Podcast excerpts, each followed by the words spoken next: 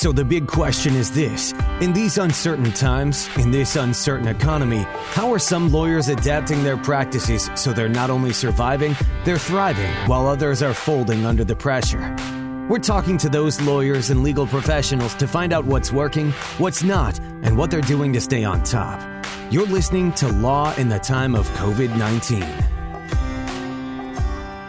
We are joined today by attorney Kyle Nutt of Reese Nutt in Wilmington, North Carolina. In just under nine years of practice, Kyle has made a name for himself in the world of litigation.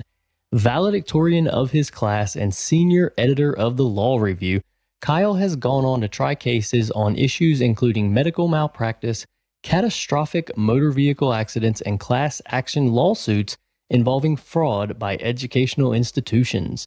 On top of all that, he's one of my good friends and the man who carried me on his back when we were passing the bar together.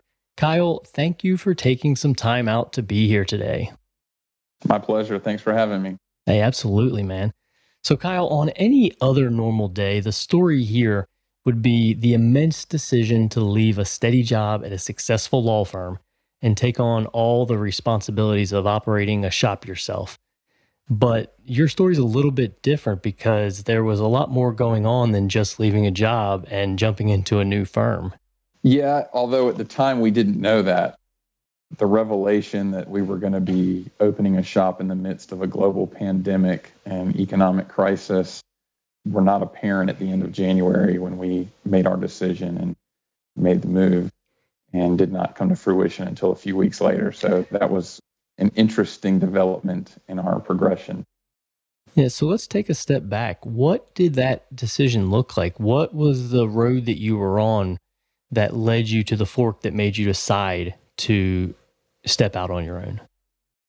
So I had been with the same firm, a medium sized litigation firm, for my entire career since leaving law school in 2011. I'd worked with that firm during a summer internship and really enjoyed it there, enjoyed the work. But after, you know, that amount of time, it became apparent that as a small, mostly uh, family owned firm, that my upward mobility there was probably limited. I did not have a, a partnership opportunity on deck, nor did, did uh, my partner, Corey Reese, who came with me, and he had been there a year longer than me. I had just started a family my son was just over a year old, and I wanted some more flexibility without the guilt of not putting in as many long, hard hours. And I think, you know, also wanting to kind of reap the, the fruits of your labor personally bring some more satisfaction. I wanted to take advantage of that as well. Sure. So, what practice areas is Reese and Nutt focusing on? So we're basically sticking to the same practice areas we were at at our old firm, litigation firm, with a little bit of transactional work, more more on pre-litigation negotiation size. But we specialize in business litigation, so we've got some big cases in the business court, medical malpractice, personal injury, high net worth family law cases with complex issues, you know, business ownership and tribal issues there we're doing a fair amount of construction litigation, complex construction litigation, but also just some minor workouts and you know pretty much everything else in between your run of the mill contract disputes and consumer issues, landlord tenant. So anything that people find themselves needing a lawyer to try to resolve is pretty much up our alley. Right on. So you said that coronavirus wasn't on your radar when you made the decision. About how long after you hung that shingle did this come knocking? So our transition happened a little bit faster than expected once we made our announcement. So we actually ended up out on our own, slightly unprepared, uh, towards the end of January this year. And uh, fortunately, we were in a space and getting set up by early February. And I think, you know, at that time, coronavirus was something that felt distant. It was being reported on. People were aware of it, but I think at the most there might have been, you know, a couple reported cases out on the West Coast. And at that time, although it's menacing, it kind of did not feel dissimilar to what we saw when we had some Ebola cases here during the last administration, and that was you know relatively contained and didn't become a, a national issue. So I don't think the appreciation was there for us of of how severe it was going to get, obviously, and I think obviously that's true for most people, perhaps except for those senators who had the inside information and did some, some trading based on that. So, as that was starting to hit, what was the hardest part of making the whole thing work as you're trying to launch this firm? You're bringing over some of your existing clients, you're probably starting to try to market to new clients. Like, what did that transition look like? Well, the, the transition early on was a lot of discussions with clients, seeing who was going to come with us, who was going to stay. So that was a big focus early on, just trying to figure that out because there was no formal agreement between the firms on those issues for, for some time. And then, you know, basically just trying to get set up largely from scratch, hit the ground running. So as we got our setup, moved into our space, and uh, had our website up and running, that's when things sort of started to come to fruition with what was going on with coronavirus nationally and internationally. And it definitely was a gut check and forced us to rethink some areas that we had maybe planned on pushing into and some early acquisition of you know employees and stuff we we kind of wanted to wait and see the temperature of things before we threw you know more people into the fire and, and maybe grew, grew beyond what would we would be able to stomach given the limitations that might be put in place because of that issue Sure. Was there anything you did when launching your firm that you credit as being critical to your success throughout the pandemic? I think having those clients who were wanted to stay with us and making sure we got them on board quickly. And then another thing that I think was really important was getting in touch with some clients that I had served in the past that I knew I had a good relationship with and just, you know, reaching out, letting them know about things. And I had some of those clients, you know, ask if they could leave a review for our services. And I got some good Google reviews out of that that obviously drive your web presence. And also reaching out to attorneys that I've worked with over the years and just trying to lay the groundwork for referral networks. And I think, you know, that's paid off as well. A lot of folks that have been around for a while certainly recognize the the need and the hunger of somebody starting their own practice. And so I've had a lot of support from other attorneys in this community who are pretty well established, whether that's referring cases or you know just being available to talk about issues and uh, network me in, in contact with other attorneys. So that those were both pretty critical early on to getting set up. Now, one of the things I'm hearing from a lot of attorneys I've talked to is they're having problems with a lot of their clients. They have these continuing cases that have been going on for a while, but with unemployment going up so high, people are struggling to pay their own bills. They're having trouble getting their attorney's bills paid as well. Have you looked at any type of unique structures to try to maintain your relationship with clients throughout this process?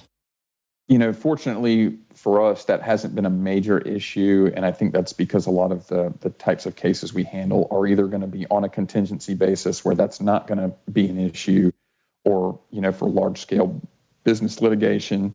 Fortunately, our clients have not found themselves in that position. We certainly, for some of our high net worth domestic cases, there's been some impacts in that area.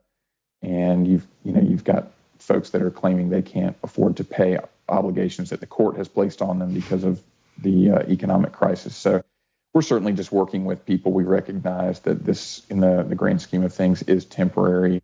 And so we're just uh, communicating with those clients that may have issues arising from that, trying to tailor a unique solution to each case. And I, I think that's worked pretty well for us. Now, I know every market can be a little bit different. What are you hearing from other lawyers in your community and how they're weathering the storm? You know, for the most part, I think people have handled it pretty well. I think they're trying to just weather the storm.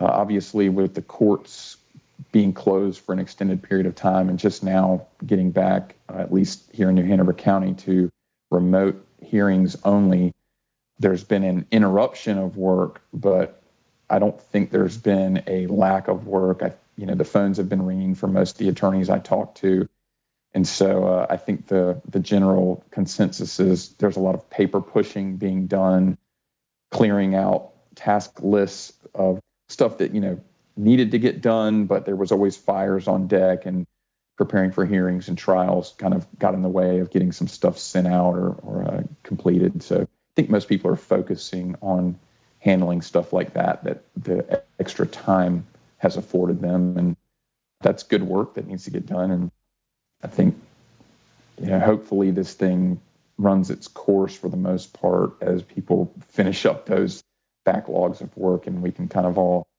not feel the brunt of an interruption as badly. And with the courts opening back up, it seems like we're going to have that opportunity. Have you been able to effectively move your clients' cases forward with all of this shutdown?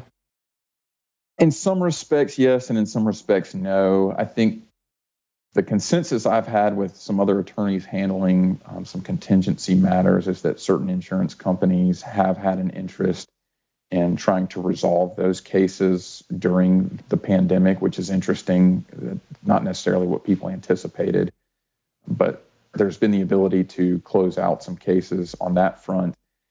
In terms of cases that are being heavily litigated, obviously there was a big pause and an interruption on that. Depositions were postponed in a lot of cases. I have, I've had two trials postponed already, uh, several hearings postponed. And I think a lot of cases, you know, sometimes you need to have those things done in order for a case to move forward. What we kind of came to a consensus on in some of my cases was regardless of what's going on with the courts, we have technology available to, you know, move these cases forward. So we've focused on doing depositions remotely. Uh, we've had a couple telephone and or video conference hearings to move the ball forward where it needs court intervention. And in that respect, I think we've managed to get done some things we need to get done. But there's definitely been delays. Think the most frustrating thing for clients was, you know, we were two weeks away from a, a uh, big medical malpractice trial that was expected to last several weeks in a case that's several years old. And obviously, you got people coming in from across the country in cases like that, doctors and whatnot.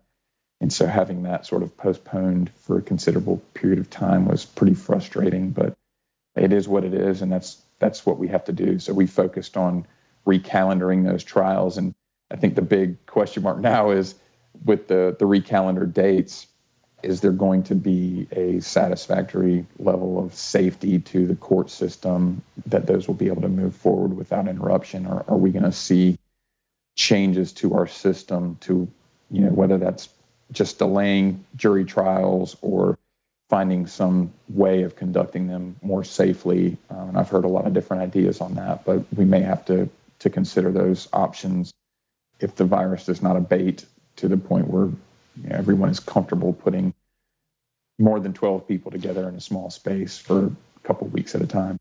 Right, right. Now, you were discussing some of the technology that has been used to to make some of this possible. What technology is your firm leveraging to get through this? Basically, remote depositions and remote hearings have, for the most part, been conducted by Zoom. People enjoy that. Uh, I, I, take that back. The remote hearings so far are WebEx based, and that's being handled here in New Hanover County. We have had just some, you know, telephone conferences and telephone hearings with some 2.1 judges and judges in the business court, which has been really easy to handle. But you know, a couple other firms are using their own I wouldn't say proprietary, but they have a different system that they're using for remote depositions, and some of that's by virtue of the court reporting services they use. So that's been really helpful. You know, FaceTime with certain clients who want to see your face when they have a meeting. I've done consultations with new clients via FaceTime, and uh, I think having a face to see while they're trying to discuss their issues and kind of just seeing you and your posture and your body language is pretty reassuring to people. So just the ability to to video conference has been probably the number one technology that's been utilized more than ever by most people. But I have talked to some firms, you know, some smaller firms that have either just limited things to telephone discussions, no people coming in the office at all, or they've largely put things on hold. I think that that's unfortunate. I, I think that taking advantage of the technology we have at our disposal these days is a must in these times. Yeah, I think we're going to see a divide as well going forward on the firms that choose to harness technology and use it, as opposed to the ones who didn't. Kind of like the lawyers who decided they didn't need a website in the late 90s and, right. and, and they got left behind or they had to spend a lot more money than they maybe would have to catch up.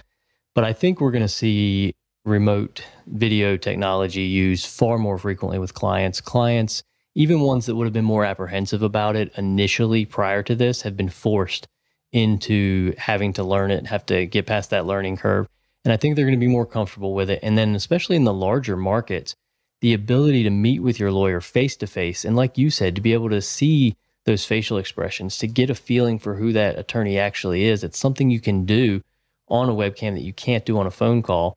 And instead of having to drive into the city, find somewhere to park, walk to the building, now you can have that initial consultation. You can have those follow up meetings by video and feel like you're still getting the entire experience from it. So I think we're going to see lawyers doing that a lot more. And I think if you're not doing that, like if you have a firm out there and you're being resistant to this, I think you're going to get left behind and you need to make yourself available to clients in all the ways that they want. Because at the end of the day, I mean, we're a service provider, lawyers are service providers, and we need to make reasonable accommodations to meet our clients where they are.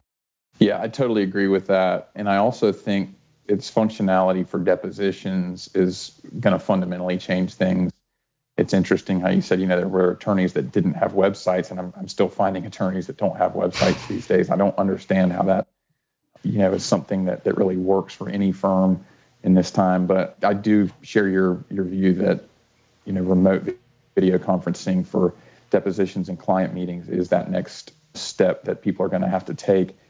With some of my cases, you know, it was routine to travel across the country for depositions, particularly of experts in a, in a lot of cases. And that's airfare, it's hotel, you know, transportation, um, and just the fact that you're tied up traveling for a day, two days sometimes really eats into your schedule and consumes a lot of time.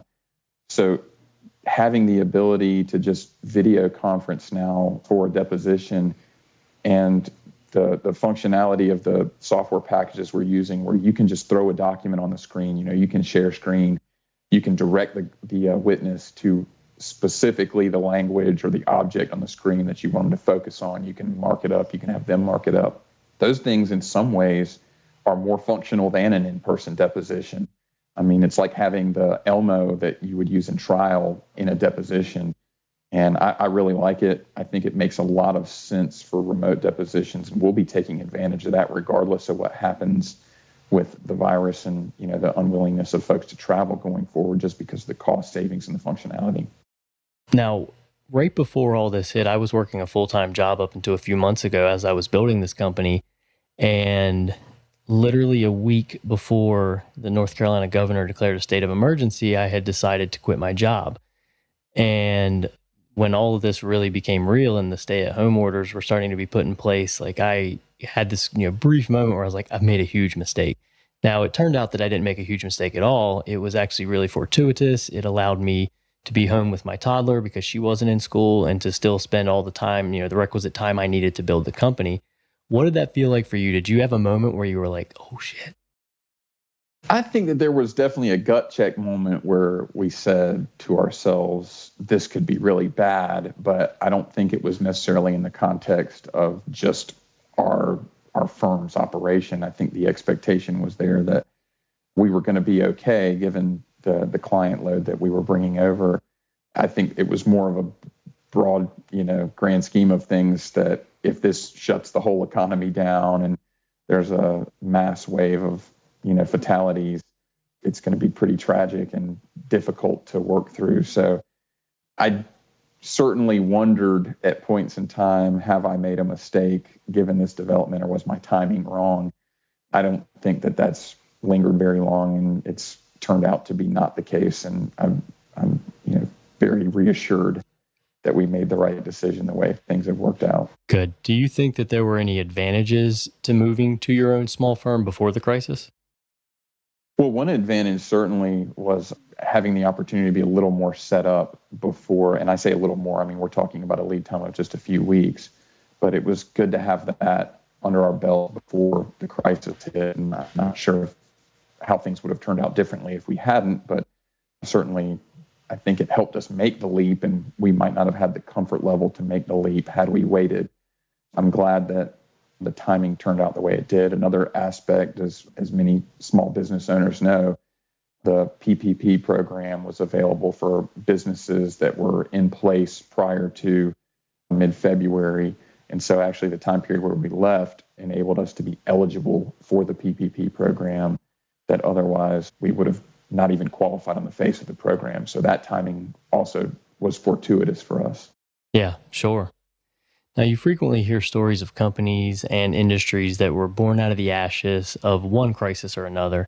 What advice would you give another business owner who launched a venture as coronavirus was bearing down on us or is considering entering the marketplace now? I think you just have to keep your eyes on what's going on in the world, especially with the coronavirus, and see how is it shaping the landscape or reshaping the landscape of how we're doing business. You would have your eyes closed if you didn't consider the fact of can I conduct this business remotely? Is there a way I can do this with minimal physical contact?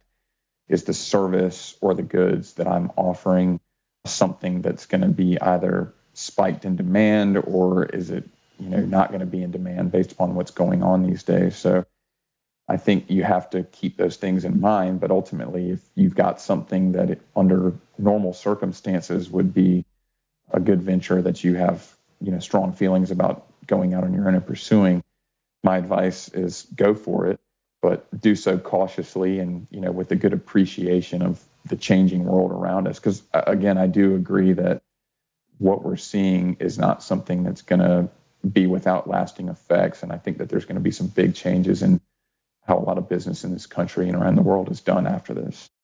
So, what is next for Reese and Nutt? How are you preparing for what tomorrow brings when the economy opens, for any other eventual problems that arise, if there's any, if, if this circles back on us? Well, I think we're in a good position if it circles back. I mean, we've had the last several months to learn, you know, what that reality looks like. And I think most firms, I certainly include ourselves in this, would be even better prepared if there is a second wave, so to speak, to you know move cases forward, handle depositions remotely, conduct hearings remotely, what have you.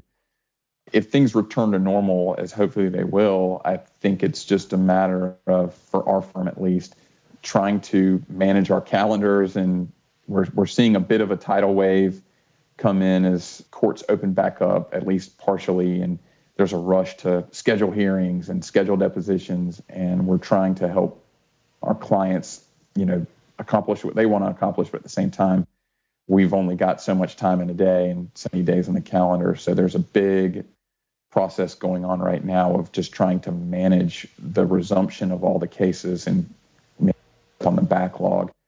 But I think it's just going to be important to take a measured approach to trying to, you know, schedule everything, make sure that we feel pretty good about if we're setting trials that they're going to be able to go forward and we're not just kicking the can down the road.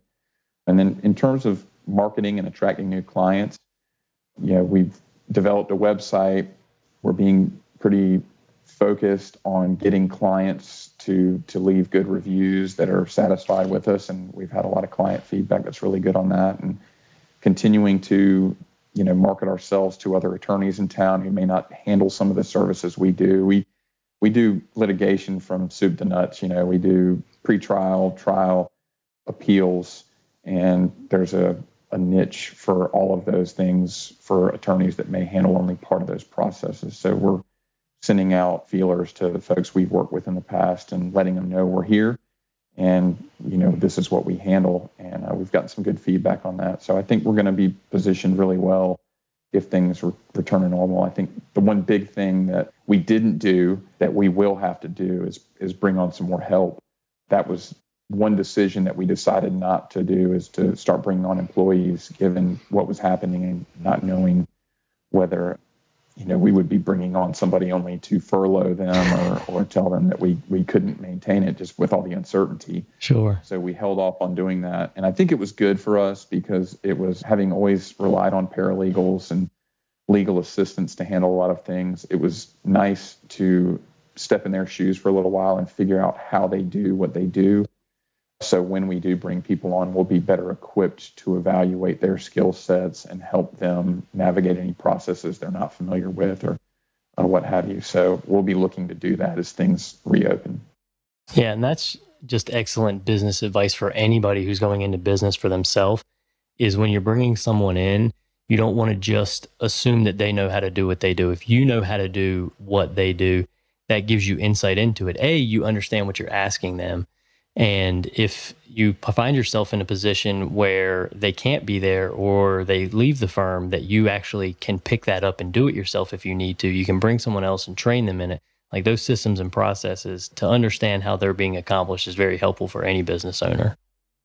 Absolutely. I, I agree with that 100%. And that was one of the upsides, if you will, or silver linings of our transition when it happened with coronavirus. I think the extra time that was afforded on our schedules because of these trials being postponed and hearings being canceled and whatnot gave us the flexibility to learn those processes, those software platforms, and get a feel for how that all works together. And I, I certainly feel a lot more comfortable going forward, knowing how all that works. And when we go to add those positions with the firm, being able to, you know, talk through those processes with candidates and see if they view it the way I do it or if they have different input. Right. Then get those standard operating procedures put together so you can start scaling on top of those. Exactly. So a quick question on business development. It's it's changed for a lot of people where people depend on networking events and getting out in the community. Obviously, we haven't been able to do as much of that now. Are there any strategies you are using, especially as a young firm, to drum up new business and drive business development?